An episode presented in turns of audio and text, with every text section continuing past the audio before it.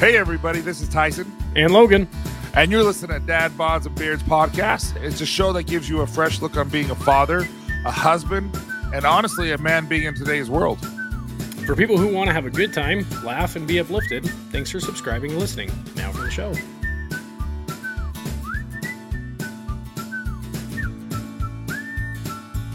This is kind of a special uh, podcast to us, and um, it's something that Logan has been kind of, you know, leading up to, and is talking to. He has bipolar, um, Yeah. and uh, kind of what's been going on in his life, and and uh, all that kind of stuff. So I kind of want to just leave it up in the air and just kind of let you describe it, and then we can kind of move on from there. So, Sure. all right, floor is yours, Logan.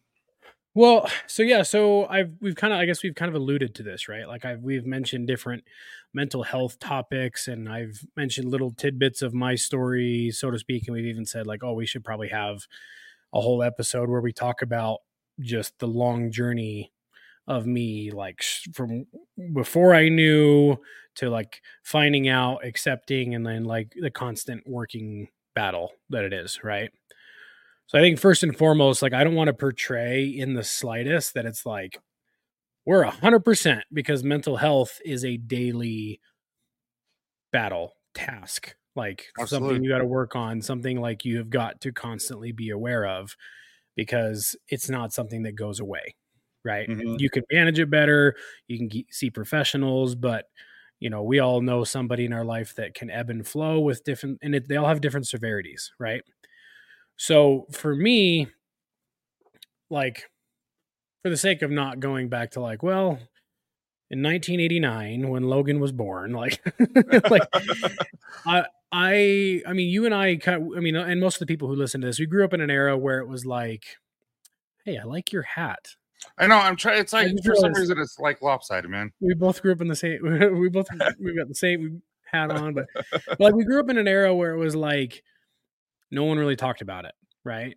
Or it was it was starting to be more talked about right?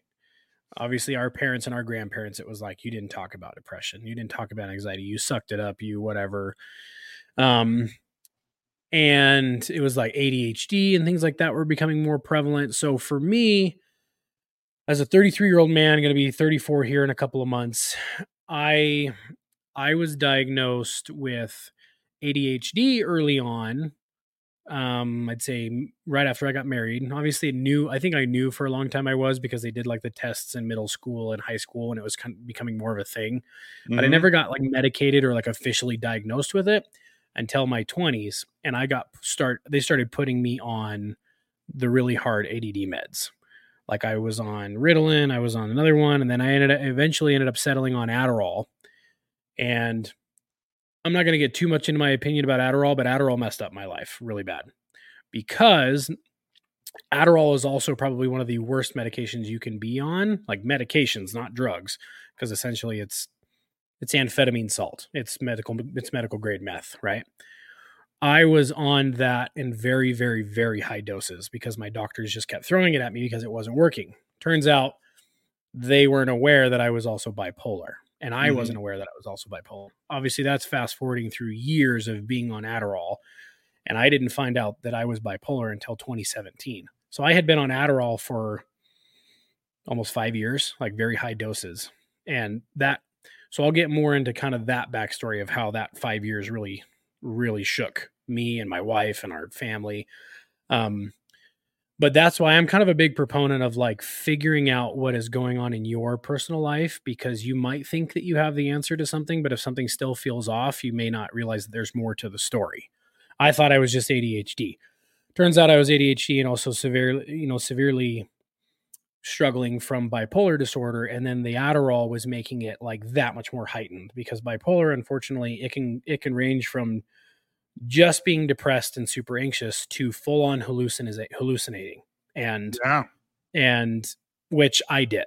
Um, I, I, and that the Adderall kind of played into that. Like I was seeing things, hearing things, and I'll, I'll kind of get more of those. But, um, I mean, it's, it's, it's weird to be sitting here so many years later and talking about this because it still hurts. Like it's still, I still feel the feelings. You know what I mean? I still remember how I felt. I still remember feeling so low and so like I was I I actually haven't said this word very much outside of like my inner circle, but like feeling suicidal and like thinking that was the answer or thinking about running away. So I know I've kind of teased all these different things. So kind of going back when I when I first got married in in 2013, you know, when you move in with somebody and you start living together, aside from your regular family that grew up with you and they everyone just thought that I was just crazy, goofy, you know, happy go lucky Logan.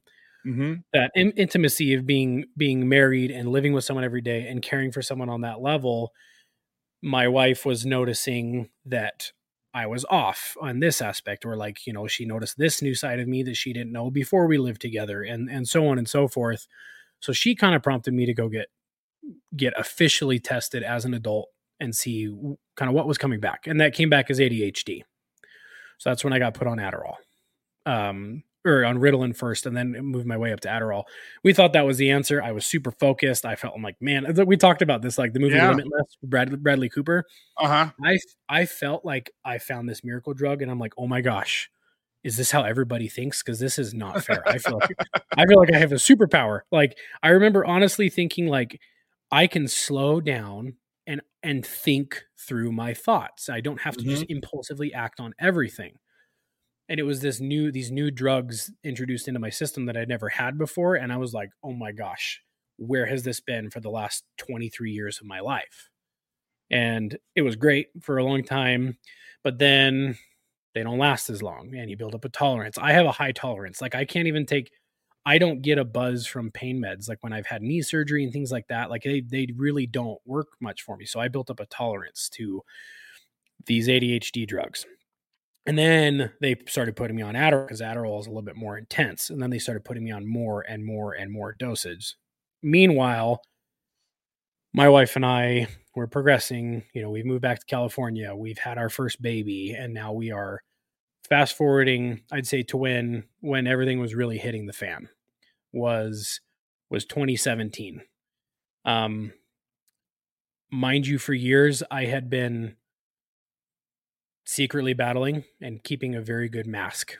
People did not know that I was I was very very depressed, very very self-deprecating and not in a funny way, like very self-defeating um and out of out of privacy and respect for my wife, I'm not going to share all the details of everything that I that what it's like being married to somebody with a severe mental illness, let alone somebody who doesn't know that they have one. Uh huh. Um, it makes it, it can ruin your whole reputation. It can make you seem like you are the most irresponsible, anger-driven, narcissistic person. Like it, I mean, eh, it can it can it can destroy families because you're stuck in your own head.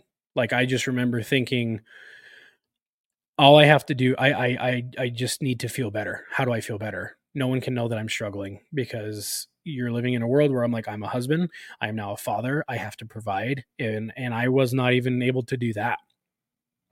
Like I had to, I don't know if you've ever been in a position where like you've had to go to fa- friends or family for like, hey, this happened at work or this, you know, like, hey, this came up, the car broke down. I need some extra money. Yeah, I've been right? there before. Like, I, need, I was at a point where I was relying on pretty significant regular financial help from some people in my life because I wasn't cutting it. I was in the sales industry making basically no sales because I was so mentally gone. Mm.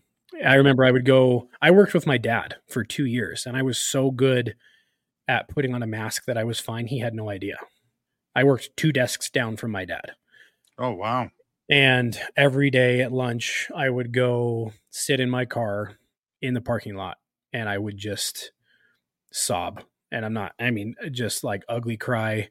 And I would eat my feelings. That's where I started becoming very, very overweight, very unhealthy because I was just the rush of, you know, eating McDonald's or something like that. And so I be that's where I developed like my food addiction. And so like you can see here like all of the different like just the domino effect. Like it's like you pulled the wrong brick on Jenga and just I'm just constantly trying to rebuild the Jenga tower. but they're just. Do you think your wife could could she tell that something was wrong? Oh yeah, she could, but I but she was she's now a mother. Yeah. Hanging on for dear life. Okay. Because the guy that she thought she married turned out to be very unstable and she had no way of knowing that. I didn't know that. Um there was a lot of things that I think that I could have done better to set myself up or set us up, uh, up or even maybe members of my family would have, you know, if they'd have noticed certain things earlier on or recognized certain things earlier on, I could have gotten help earlier. Can but, I ask what those things are? Not, not just for people who might be suffering and, and not realizing it, you know, like they're depressed, they have anxiety, all this kind of stuff. Yeah. So, first, if you can, you know, just let everyone know, like, what are the warning signs? So, specifically, I'd say for like bipolar, right? Because so like depression and anxiety and things like that, they they kind of float amongst a lot of different mental health issues, right? They can be uh-huh. kind of subcategories or they can be the main thing one thing that bipolar individuals have a problem with so there's basically there's bipolar 1 and there's bipolar 2 and one is more depressive and one is more manic like like crazy off your rocker. Yeah and that's um, kind of the one that i know about. yeah so like there's like the there's a stereotypical joke of like oh i'm just being a little bipolar right now like basically like i'm being a little crazy a little off my rocker a little whatever. So i was diagnosed as the more manic bipolar in the beginning because i was unable to focus on anything other than trying to like like on myself. It's very narcissistic. Mm-hmm. So like it erodes your interpersonal relationships. Like I was very I was very cold and and mean at times to my wife. I was unintentionally financially abusive because I would not make enough money to provide for my family let alone being bringing children into the world and so I wouldn't involve her in finances because I was, you know, borrowing money from so and so to just pay the rent and then when to pay the rent that would, you know, that wasn't be enough and then we had the car payment, the car payment would be 3 months behind. Thankfully, in the grand scheme of things and on the spectrum of like some other bipolar stories out there, like I was actually very mild at times because there are people that have blown their entire life savings and then they bipolar individuals have a very addictive they they get in they get very heavy into drugs very heavy into alcohol very heavy into sex addiction all i mean you name it because right. you're chasing something to make you feel better because you just feel so dark. And then one of the biggest struggles that i had was that i was hallucinating. And because i grew up in a very religious household i was hallucinating that there was a very specific demon following me and I would see him and he would talk to me in my head. He would show up at the foot of my bed and I could never see his face specifically, but it's like I knew what he looked like. I knew what he sounded like. He would tell me the worst things about myself because it was myself. My one thing that I learned with bipolar is that the human brain is capable of so much. It's it's scary. Oh yeah. Absolutely. There, and and that was that was the signs where like my wife was like it hit a point where this is this is maybe kind of one of the darkest one of one of the two darkest parts I'll share is that there was a night where my wife and I it would send me to tailspins when we would have arguments because and then, don't share what I mean don't feel like you need to no share. no I I'm I'm not I I when I would get into arguments I would get kind of I have I get this thing called amygdala hijack so your amygdala is your fight or flight sensor or like or center right mm-hmm. mine kind of gets hijacked and I'm working, I'm still working with a psych to this day, and I've got on a really good treatment plan that's actually helped quite a bit. But at the time, I would get stuck in the like, I'm not letting go times 10. Like we've all been in those arguments where you're like, you can't calm down, you're not letting go of it, whether it's with a spouse, a partner, a sibling, a friend, whatever.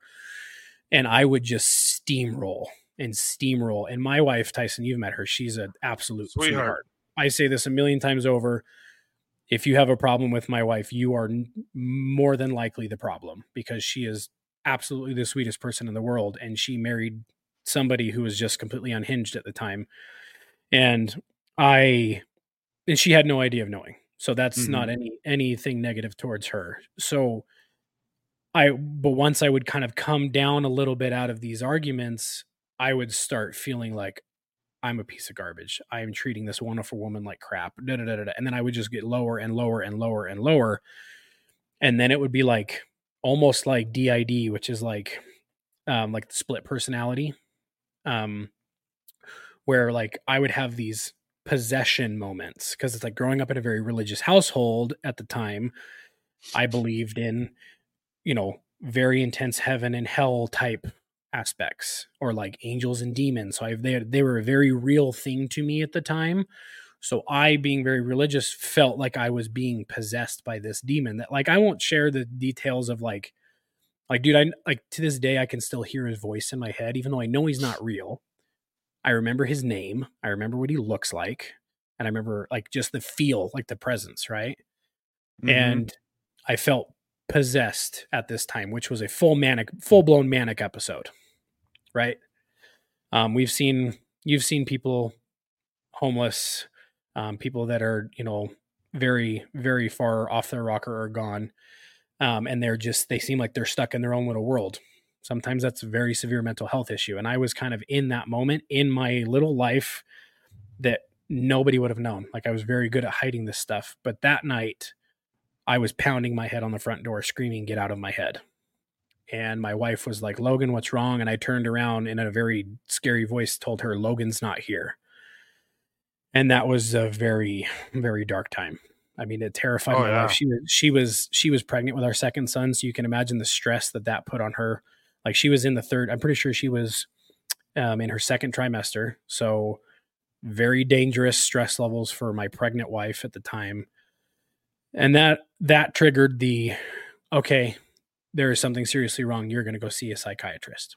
Mm-hmm. So that was just years of, you know, me stretching the truth and lying and things like that because there were time periods that I didn't remember because I would block them out out of like self preservation because it was too much to handle that I didn't know what was going going on in my life you know, I didn't know what was going on. Like I was like, why is my brain so broken? I do I don't I don't I don't smoke, I don't drink, I don't do hard drugs, like I don't do anything to like hurt my brain. Why is it broken?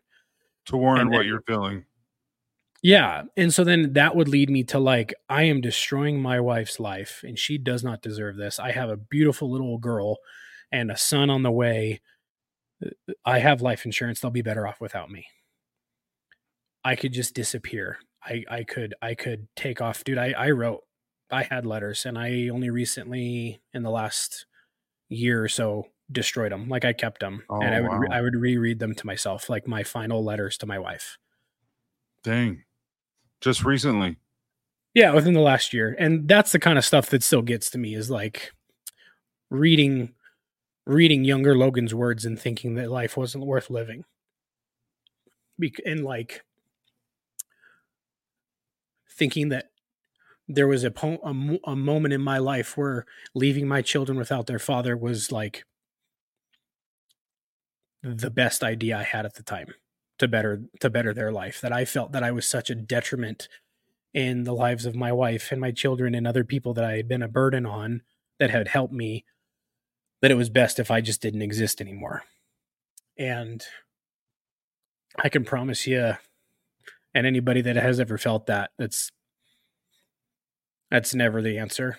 Because the hole you will leave in the lives of the people that need you and care for you is far greater pain than what you're feeling. And so i think seeing like i can still see my wife's face in that moment her mm-hmm. her like sitting on the floor holding her stomach because she was pregnant screaming because i was full manic episode. Um that was something I kind of held on to when it was time for treatment. And so some some family members and my wife and and kind of banded around of it wasn't like an intervention moment. It was a you know, my brother who I work with, um he I was living in California at the time, he was living in Utah and he basically called me and said, "You're sick. It's okay to be sick." He said, "I made you a Sorry.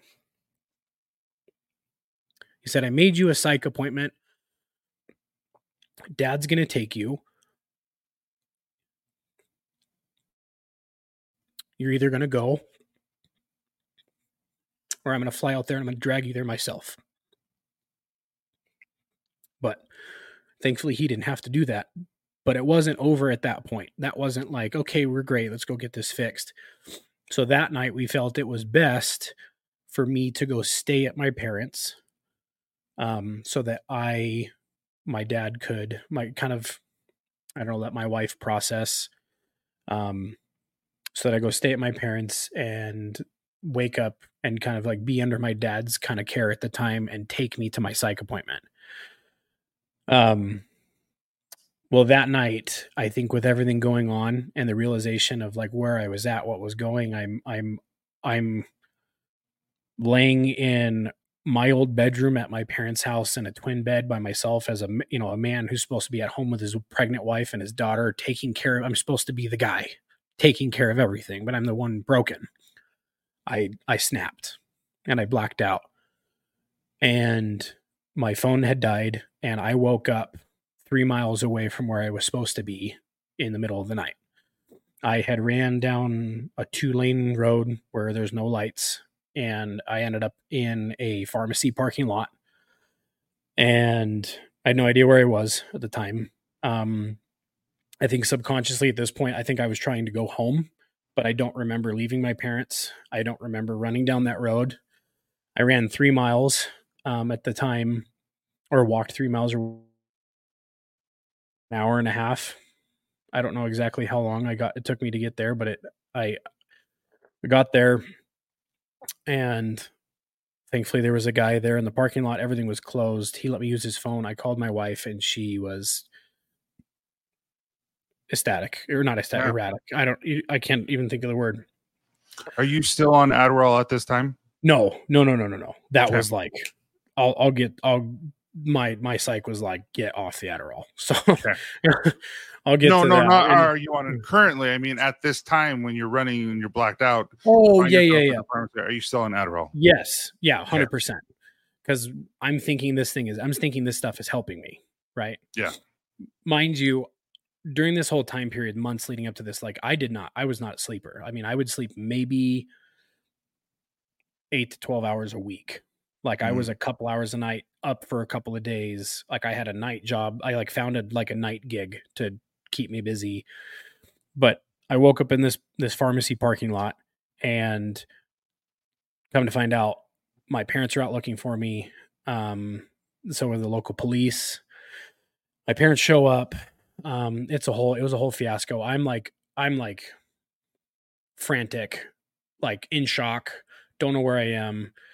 Um and the local police show up and they start trying to talk to me. Obviously, they're very much more equipped to handle situations like this. I was not I was not dangerous to anyone. They were more worried about that I was dangerous to myself. I was just kind of panicked of like, where am I? What's going on? Like, mom just let me in the car. I just want to go home. And like the police were telling, you know, like, hey, let's step away from mom's car. And then dad shows up and it just, and I'm on the phone with my wife and she's crying, almost yelling, rightfully so like stop acting like this is okay stop acting like you can just go home stop acting like this is not a major problem.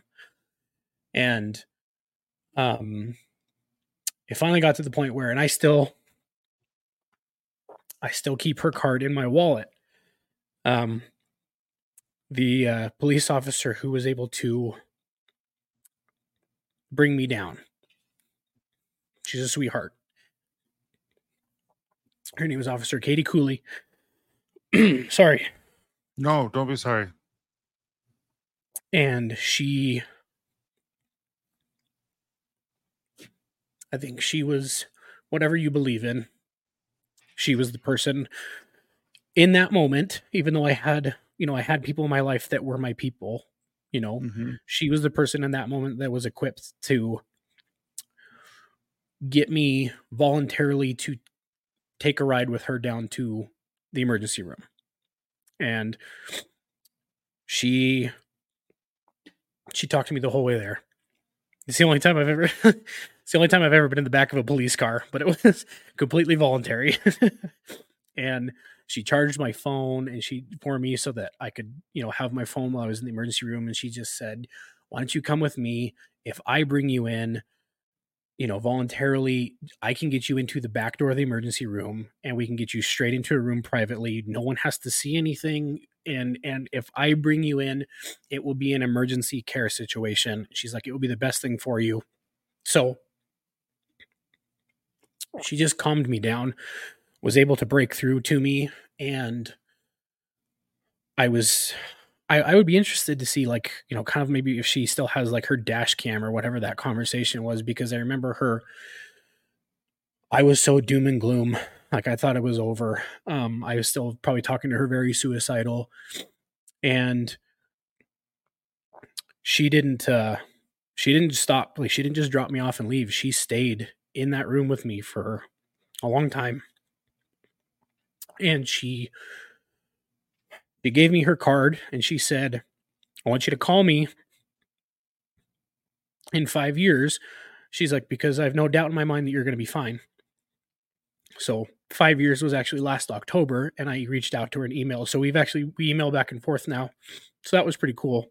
Yeah. Um, but I I owe her part of my life for sure because she uh she she was part of the she was part of the group that saved me. Um because i think had she not taken me there i don't know what i don't know where i would have kind of ended up that night. Um but i stayed in the emergency room for a few hours kind of got stable was able to go home and then the next morning my both my mom and my dad took me to a psych office.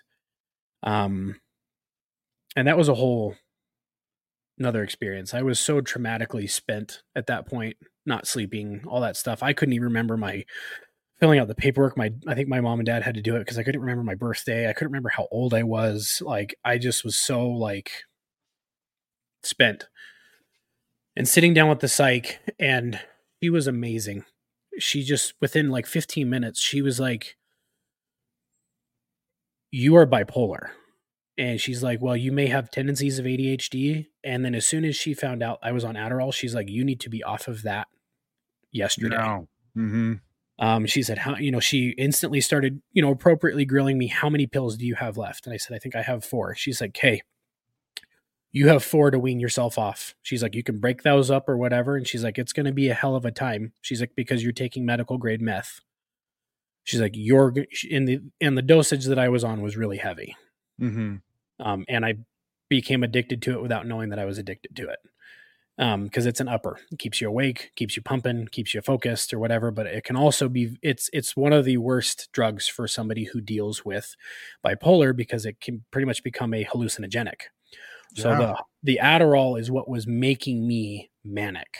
The Adderall was like was like supercharging my manic episodes.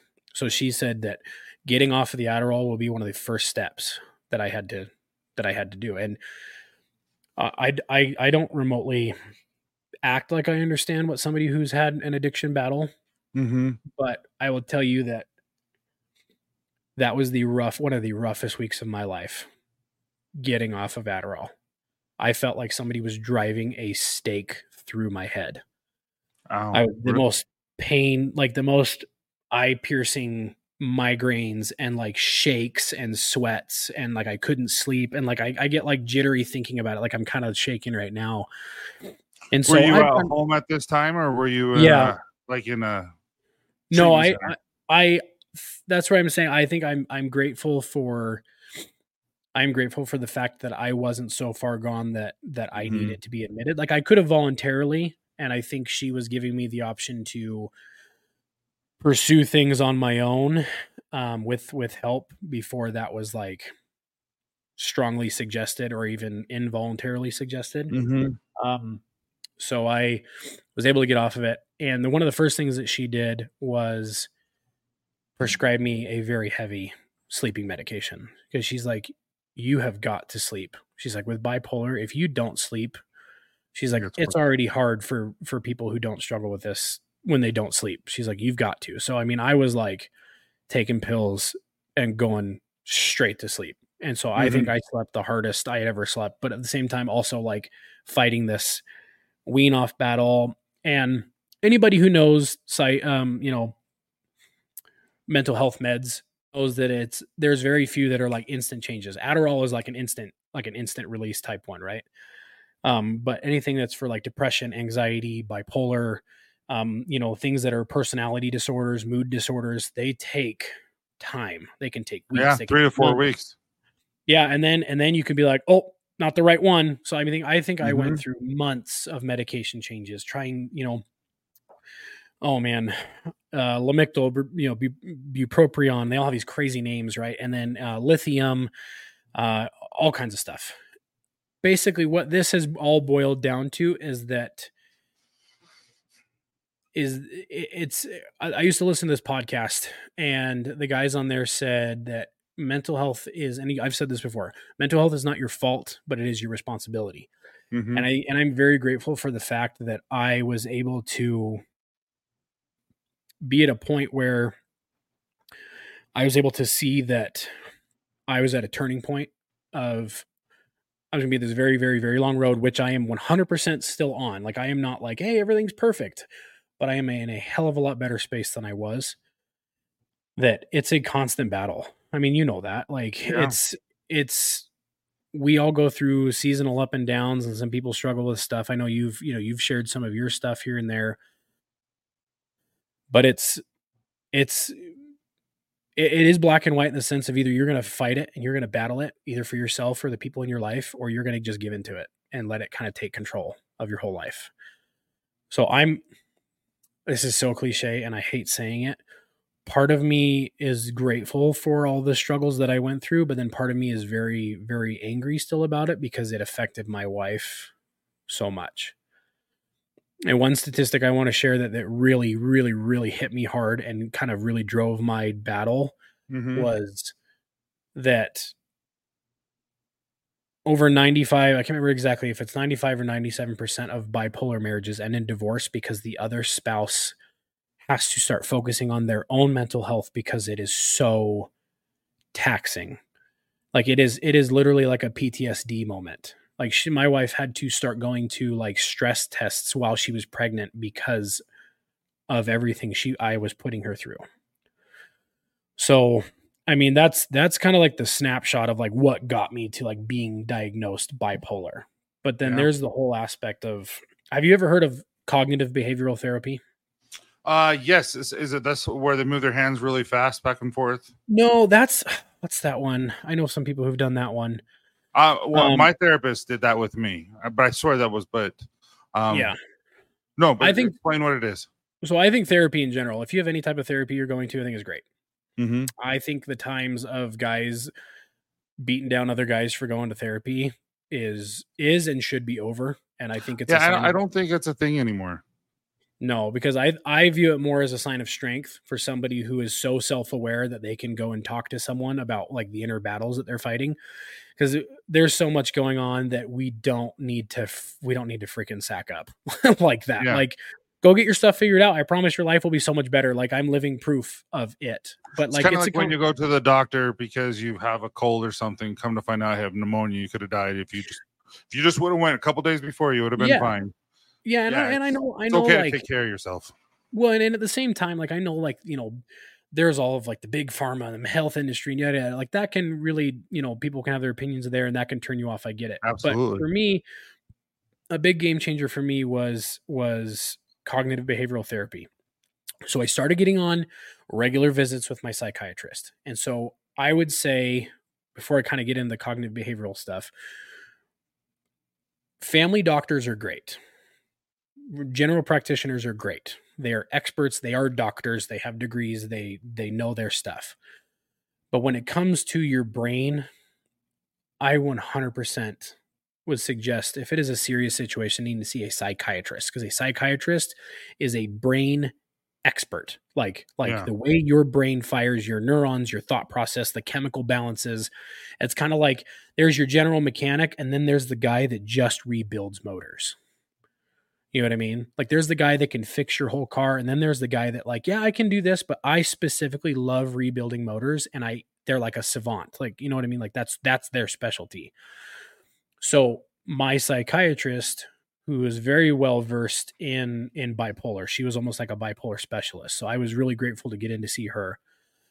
She's like, you need to do cognitive behavioral therapy, and what cognitive or yeah, CB CBT, what it is is it it helps you literally break down like the layers to find out why you are the way that you are, how you tick, because unfortunately, medication doesn't change habit. Medication doesn't change your personality.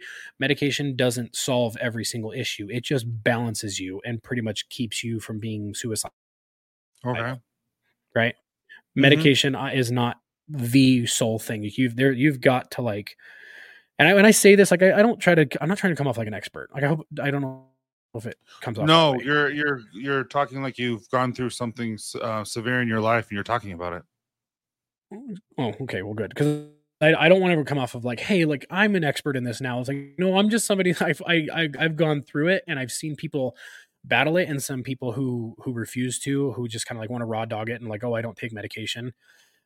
Um, which that's your choice for me so i will i, I of, will add this though just to, because I, I don't mean to interrupt yeah. but i have a loved one and i'm not going to say who it is uh was married yeah um after about 20 plus years they got a divorce and about six months later found out that he had um bipolar and and yeah. so what you're talking about is is so relevant to everyone out there that you know if that's why i asked you what are the precursors what what are things people should look out for because you are absolutely right that it, usually bipolar does end in divorce, and half the time I swear they don't even know until that, that, that when it's over.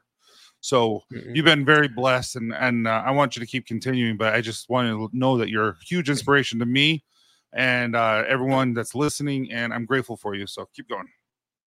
Well, thanks, man. No, I appreciate that. I, I mean, kind of to maybe re- reiterate this of like um, the major signs of bipolar for me looking back that I would I if I could put my my my thumb on it was like like you're you you almost have narcissistic tendencies because you are so focused on trying to appear as though everything is fine but you are making very very bad in like even you know abusive financial decisions. Um you start having some very addictive personalities hallucin you know hallucinating you know or seeing things that aren't there hearing things that aren't there um, major depression like like dangerous depression and just like falling down the rabbit hole anxiety like panic mm-hmm. attacks can't breathe like just very very severe like something is wrong and then i think kind of the cocktail of those things happening together but the thing is is like i said you may not have bipolar you may just have I mean, just anxiety or just or just depression or both or personality disorder or you know or like I said, I mean, there's people who have such traumatic lives that they literally create split personalities. It's a real thing. Like it's not just something in movies. It's so I kind of use my hyperfixation because that's one thing that also comes with bipolar and sometimes is commonly misdiagnosed as just ADHD because you become hyper focused. Right? So like here's here's like the the spectrum that most people are on with like with their their mental health. Like here's the here, here's here's your highs and here's your lows. Most people that don't struggle with any kind of mental health, they operate kind of like a mid-range pendulum swing, right? Yeah. If you're bipolar, you got the whole you can span the whole spectrum. And Within it can seconds. switch. So I would get well and and for me, I would get rapid cycling.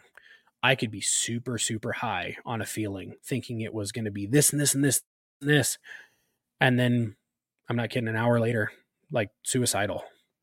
And it was mm. dangerous. And I got very, very good at hiding it. I got very, very good at putting on a mask to the point that I remember my dad, he went to the psychiatrist with me. He sat in the office with me.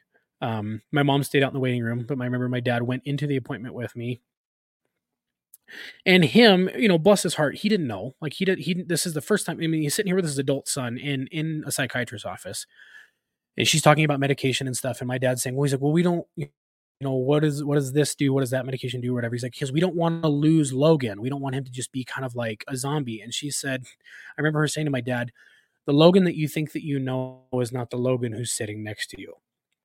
Yeah. So that was hard because that was somebody that I didn't know who saw me, who like she saw right through every mask I was wearing within 15 minutes because she was trained to she knew what to look for she knew what to like that's why i'm such a huge proponent for like professionals because she like I mean, she had me pegged within 15 minutes, like down to like the you are this. And I know not everybody has that great of an experience, but like I'm super grateful for that because not it's any, you know, anything negative towards my dad. She's like the Logan that we that is the Logan that is trapped in there that needs to come out, he needs some help. And that's what it was was someone telling me that I needed to hear was that I was trapped in my own head. And I think that mixed with the conviction. I know it's I know it's easier said than done. I can't really explain the conviction I had at that time to not leave my wife and my children alone, to not cause that grief in their life. And you know me, I'm stubborn as hell. I was like, that's it. Like, I'm not going to be the statistic. I'm not going to be the guy um, and I'm not saying that this is some Cinderella story. Like in that moment, everything was fine. Like it has still been years, um, and and traumas and things that my wife and I are working through, things that she still needs to work through on her own. There are there are entire groups that are specifically meant for spouses and partners of bipolar individuals, like support groups. And kind of going back to the cognitive behavioral therapy, the reason she suggested that was because he said medication is going to balance you and stable you, but you have got to put in the work to find out who you are and how you got this way. She said, because financial bad habits is not going to be fixed with a pill. You know, emotional, financial, you know, abuse is not going to be fixed with a pill. Yeah, you know, self-deprecating, all of these things are not they're not going to be fixed with a pill. A pill will mm-hmm. keep me present and on the earth and will keep me from losing my ever loving mind over small situations that somebody who's balanced should be able to process.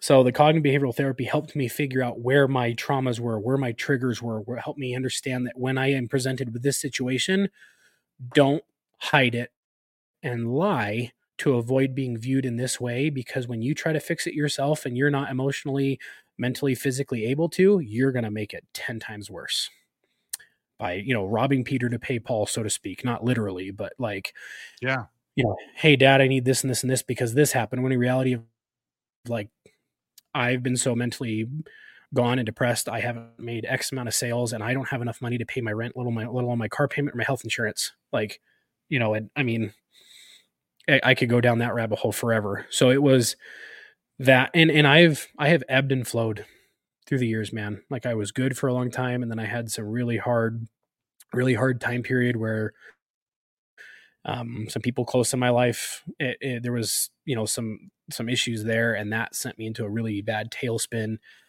um but where i would say kind of rounding that all out and not just continuing to just kind of go down this hole um the psychiatrist that i have now that we live here in utah um, I I freaking love this guy. I he uh, I think he personally is on the autism spectrum, and I freaking love it because he is he is black and white, man. He just tells me he would tell me straight as it is. He's like, "Nope, that's not working. That's actually a really dumb thought. Don't think like that." and he's like, "Oh, nice. I'm going to switch you to this medication." And he's like, "I'm going to switch you to this medication. We're going to try it." And I love like like I've been sitting in a in a meeting with him and he's eating a sandwich. Like, cause he's just like, I'm hungry. like he's like, I gotta get this, I'm gonna help you. And like, I'm like, dude, I jive with this because like you're just getting stuff done, you're helping me get stuff done. Um, and so he has got me, I mean, dude, I've been on I have been on medication cocktails like you wouldn't believe. Like mm-hmm. this many, this time of day, this many, that time of day, bedtime, this one to go to sleep, this one for the anxiety, this one for the depression and and there would be times where I would run out or I would forget and I would you know and then you then you drop off and it's just I mean you can imagine.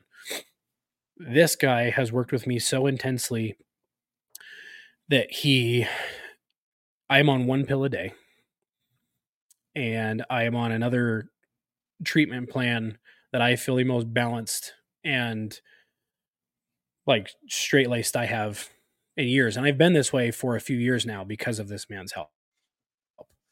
And I think I would not be in the position that I am today without the help of the professional, not just the professionals, but I would not 100% mentally, physically, or or literally being here on this earth if it were not for my wife.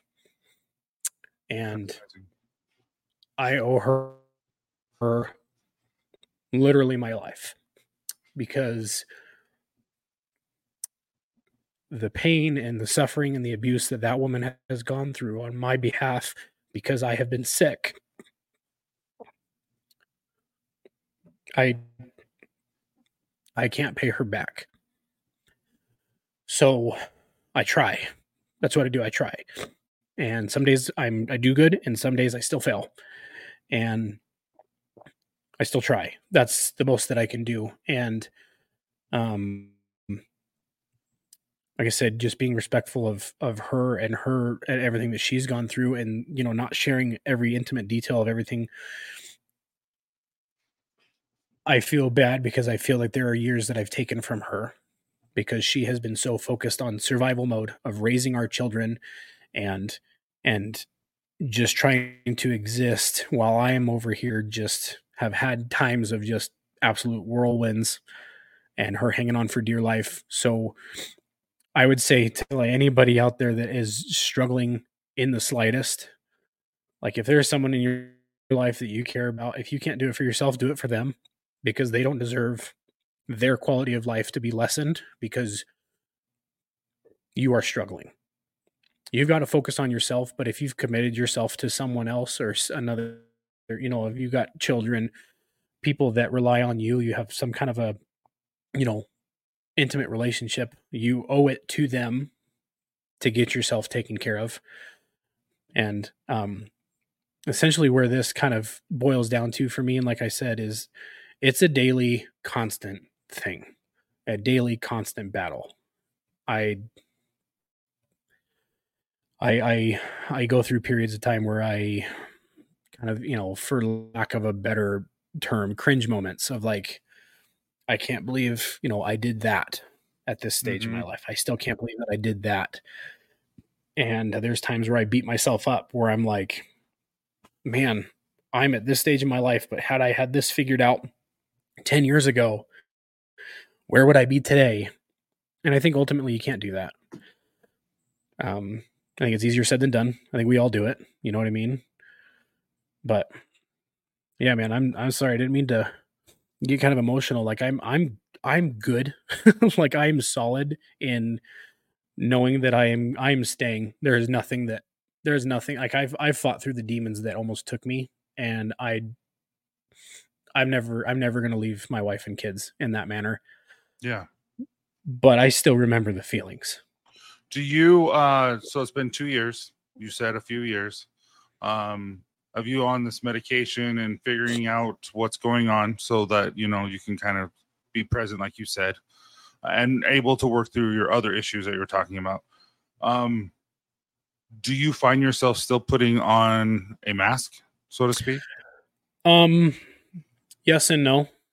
I think i ha- sometimes i have a healthier mask because one okay. thing i learned um one thing I learned during that time period of my life was I was very vulnerable years prior um, before before I was diagnosed back in 2017 and then after I was diagnosed um, I was very vulnerable and would kind of overshare with certain people in my life and sometimes that would come that came back to bite me.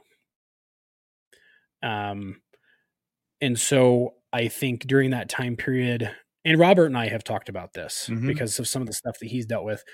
You learn that there are certain boxes that you put people in for your own mental health preservation, and that there are certain people that deserve the full story, and there are some people that deserve the Cliff Notes version.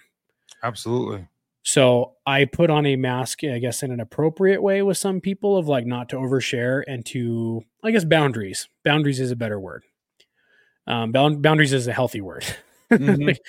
um, I think I've I've learned more boundaries, and it took a long time. And I think that's I think that's a maturity lesson too, um, because you learned that just because there's a certain relationship it doesn't mean that they're entitled to certain things. Yeah. And then you come to find out there are other people in your life like you that I came across that you have pretty much learned my entire story in a year and a half that there are some people that will never know besides like my wife or maybe a handful of other people. And you're the same way. Yeah. And that's what I'm saying is is that's a healthy relationship and mm-hmm. not a detrimental relationship, not something that you can you know you share with somebody uh, and and worry that it's going to come back to bite you or be used against you you know and and uh one of the kind of the last things that I want to say is just kind of, you know, even my brother and I, we had our ups and downs through my battle. Um, we had a time period where we did not get along and now we work together. But I go back to one of the things that he'd said was that it's okay to be sick. It's okay to mm-hmm. not be okay. But it's not okay to not take care of yourself. Because I don't mean to be cliche and I don't mean to get all choked up again I don't I don't freaking care whatever your brain is saying. This world is a better place with every single freaking one of us in it.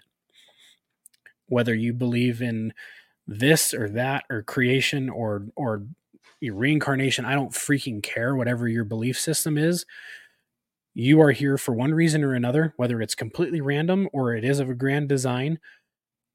You're, you have a purpose here on this life and you don't know who you can positively impact or who you can negatively impact but it's your job to just have an impact on somebody and and just try to do the best that you can because we're all literally fighting our own battles and that's why I say some of the stuff that I say of like some of the things that people say to people and I remember how I was of like man if I'd have heard that 6 years ago I'd have lost it. Mm-hmm. So I think like re- reach out to someone there is if it's not this person it's the next person. Like find find somebody to talk to. And if you don't have someone in your life that like i did like i was blessed to have certain people in my life like especially like my wife my father-in-law you know my dad um, my brother people who you know who saw that okay it's time to start fixing this. There are so many treatment centers. There are so many doctors. There are so many therapists. There is there are so many professionals that and we know so much more now than we even did five years ago, six years ago when I was diagnosed. And I think this time of year I start to kind of get this mentality because this was this is when it was happening. Mm-hmm. Because I was diagnosed in October of 2017. So the f- end of summer, beginning of fall was like my most unhinged moment about six years ago. So that's that's kind of why I am the way that I am. That's why I think my perspective has changed on how I see people and treat people. You know, the religion I was raised in, I I tried to look more at the person than I do through like whatever goggles I was, you know, you know, I had of my beliefs or or my standards or whatever. So, I think everyone deserves a chance in life to be heard and everyone deserves a chance to live, you know. Well, if uh, one thing I do know about you is you have a crazy amount of empathy, um, and uh, you try to understand everyone before you say anything, which is a really good skill to have. And uh, I appreciate you always listening to me because um, my life is uh, chaotic right now, and you uh, you allow me just to. I don't even know if I vent very much. Well, I vent, but I mean more of a uh, some things really stress me out and you're able to listen yeah. and and uh it's definitely a skill set that you have and i appreciate you and you're like i said i wish i could speak like you because you have such a way of words that just help motivate and inspire everyone. So thank you for sharing today and and just yeah. know that uh if no one else is listening you affected me today and i learned a lot so i appreciate you.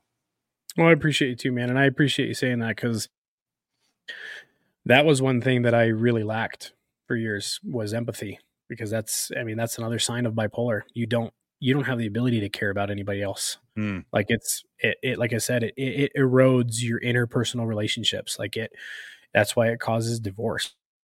Yeah, that's why people. That's why that's why people who are bipolar end up committing suicide because they have nobody left sometimes because they literally ruin their own relationships. And so I was ruining my own reputation, man. Like I came from I came from a family that had a long relation, like a long reputation on my mom's side and my dad's side, and and I was always a good kid, like growing up, like I was viewed as a good kid, and and then I just started making, you know, I remember feeling so freaking terrible because I was like, I am not the man that I promised my father in law I was going to be for his daughter. Mm-hmm. You know, I remember feeling, and and that's a whole nother story, man. Like that man has been so supportive. I mean, to have a have a guy marry his daughter and put her through what I've put her through, and him still being like he's he's probably one of my best friends too. I talk to that guy more like a friend than I do my father-in-law. And every time I see that guy, every time I talk to that guy, how you doing, man? He's like, "Are you okay?" Like, what can I do for you? So, my point being is like, find your people, and learning empathy has been a hard, a big, hard lesson for me. Like learning how to be empathetic and like finding the right medication and the right doctor to allow those empathetic feelings to exist. Like it's almost kind of like the Adderall helped me like, oh my gosh, this is how people focus. But like my current treatment plan is kind of like, what is this new emotion? Like what is like like mm-hmm. learning empathy is like a 33 year old, like you know, 30, 31, 32, 33 year old man and like feeling other people's emotions. Like I, I I can I still have a lot to learn about it because there's still times where I am not as super empathetic to my wife, to my children, to people I work with, and I, I still have my limits. But so I, I appreciate you saying that. But it's a daily battle. Well, man. that's like it's, just like you said. Um, I will never um compare myself to you or anything like that, but I will say that I don't have bipolar. I'm not bipolar uh, at all. Um, at least not yeah. that I'm aware of but I do suffer from anxiety and depression, and uh, sometimes it's crippling. Um, oh, and, oh yeah. Uh, I have. Uh, I went and saw the therapist the very first day. He's like, "Oh yeah, I, I know exactly what's wrong." right? Like, and he's like, he's like, "You have codependence disorder. Something happened when I was a child that uh, made me uh, have to uh, work really hard to gain acceptance from people. So as the harder I work, the more like, oh, you're doing such a good job. So I, I that's how I felt loved and I so I just and yeah. so like people pleasing all that kind of stuff, and I felt everyone's emotions and and uh, if I felt like I like offended someone, even if not on purpose, it would affect me, and it oh, still yeah. does sometimes. And uh, it got to the point where you know I'm like I'm miserable. I got to go see someone, and uh, therapy has changed my life. Um, well, and yeah, uh, that's what I'm saying. Even the way you and I communicate is a lot different than how I would have communicated before therapy.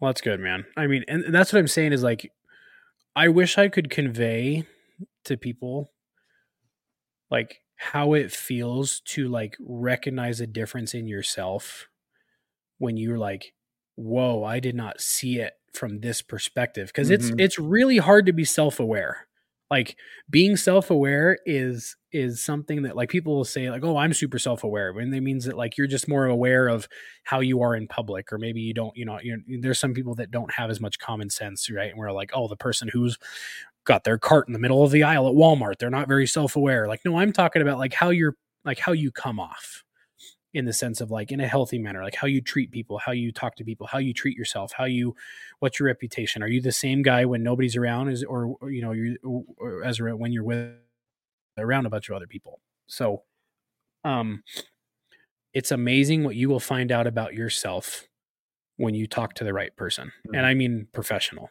whether it's a therapist a doctor or a psychiatrist um and my my my whole thing is there are certain instances where certain people might be a little bit too far gone. Not too far gone that you're broken, your lost cause.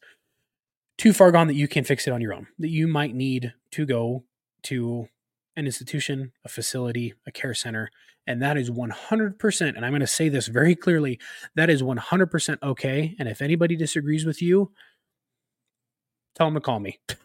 like mm-hmm. like it's it's it, it, it's like there is anybody who is trying to better themselves in one way or another i i applaud you 10 times over because being self-aware enough to realize i have got this going on. It does not seem okay. I have got to find a way to fix it. You are light years ahead of a lot of other people on this planet. Because so many people are like i'm fine or they know they're not fine and they refuse to get help so I try to empathize with people because I refused to get help or think that, I mean, like I said, dude, I was chased by a demon, quote unquote, for years, years. And I thought it was so like, I, oh, I'm, yeah. Ugh. it just makes me it just makes me gives me the freaking chills. Yeah. So I think the moral of this podcast, uh, I would have to say, is make sure you know be self-aware, figure out what uh, you know what's not. I don't even want to use the word normal because we're normal. No. We're just suffering through an illness, and so just know, just you know, be self-aware. Realize that hey, we're all going through something. Is this something that I need to take care of with a professional? Um, yeah. if you're thinking of harming yourself or harming someone else or anything like that, you need to go see someone. And I mean, you talking to Logan or talking to me, that's only going to help you to one point. I mean, we're you. I mean, talking to a professional is so vital. Um, and uh. I think that is something that we really need to stress and not be embarrassed of. And then also just you know love the ones around you. What do you think? Yeah. I would say I one one thing that really really irks me is we've all known celebrities that have that have ended their own life. And sometimes we talked about this. We talked like Robin Williams. No one saw that coming. Um, and unfortunately, there is a lot of people that it happens every single day to normal, quote unquote, normal people, just like mm-hmm. us. See people who had no idea, or even people that you know, you people even saw it coming. The thing is, is and I, I will I will say this till I'm red in the face. It is not the easy way out.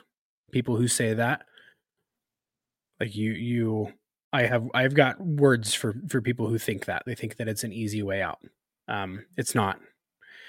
Uh you can you can read stories, um manuscripts, books, you know, TED Talks of people who have attempted it and thankfully failed and have had a second chance to live and they will all tell you that they are so glad they failed um, because in that moment so where, where it boils down to is nothing is so bad in this life that is worth you leaving it on your own. So message me message tyson.